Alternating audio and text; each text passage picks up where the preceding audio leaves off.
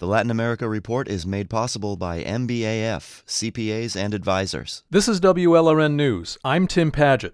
One of South Florida's most respected Latin America scholars is taking a sabbatical. Seven years ago, Miami native Frank Mora left the Pentagon and came home to take over Florida International University's Latin American and Caribbean Center, known as LAC. Since then, Mora has turned the center into a more nationally important forum of conversation on Latin America. This week, Mora is stepping down as the center's director, though he plans to return to teach at FIU next year. I spoke with Mora late last week. Frank, before you came to FIU in 2013, you'd been the point man for the Western Hemisphere at the Defense Department under President Obama. How did the political realities of that job inform how you've tried to recast the academic conversation about Latin America here? So we were having a meeting, one of my first interagency meetings in the White House, and it was on Mexico. I can't share with you the details. And of course, I had learned in graduate school foreign policy and thought I knew a lot. But to see the dynamic and the different actors working, I realized, boy, I, I didn't know that much. So I took it upon myself when I came to LAC and FIU to find ways to build bridges between the academic world and the policy world, the practice. And I wanted to expose my students to that world so when I teach, they can see when maybe the academic world doesn't have it quite right. One of the best examples might be the annual hemispheric security conferences you've hosted. Have those become more important since President Trump took office and shook up standard hemispheric policy? Well, the, the thing that strikes me about the Trump administration is that there is no strategic approach in Latin America. There's a lot of improvisation. Actually, John Bolton's book highlights this improvisation. And that might be okay when you're talking about a small country where we don't have a lot at stake. But when we're talking about countries where the issues are so complex, that's very disturbing to me. So it's no secret you're a Democrat, but you're a Cuban American Democrat in Miami. You support engagement with Communist Cuba. 20 years ago, more conservative Cubans might have called you a comunista. Do you still feel like a rare bird here in that sense?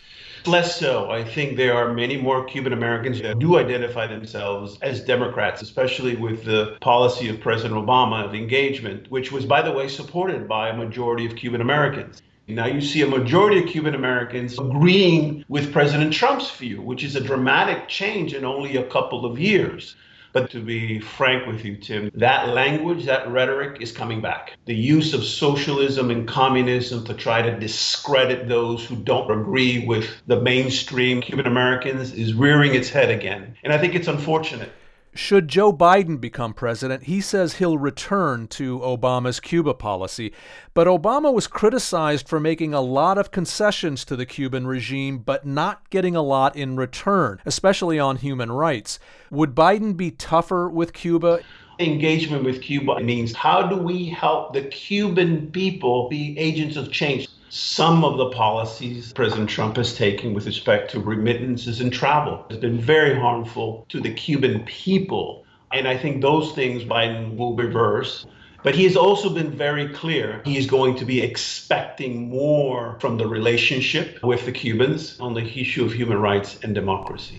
Miami likes to call itself the nexus of the Americas, but is it true when it comes to the intellectual conversation about the hemisphere? There are no real think tanks based here, like, say, the Inter American Dialogue in Washington. What does Miami need to do to become a more serious hub for this kind of discussion? I think you make a good point. I think Miami has come a long way in terms of what it means to be a hub, look at culture and art, but more needs to be done. One of the priorities that I had at LAC was to engage the private sector, to get them to invest in this. And so I went around town talking to corporations that have businesses or ties with Latin America.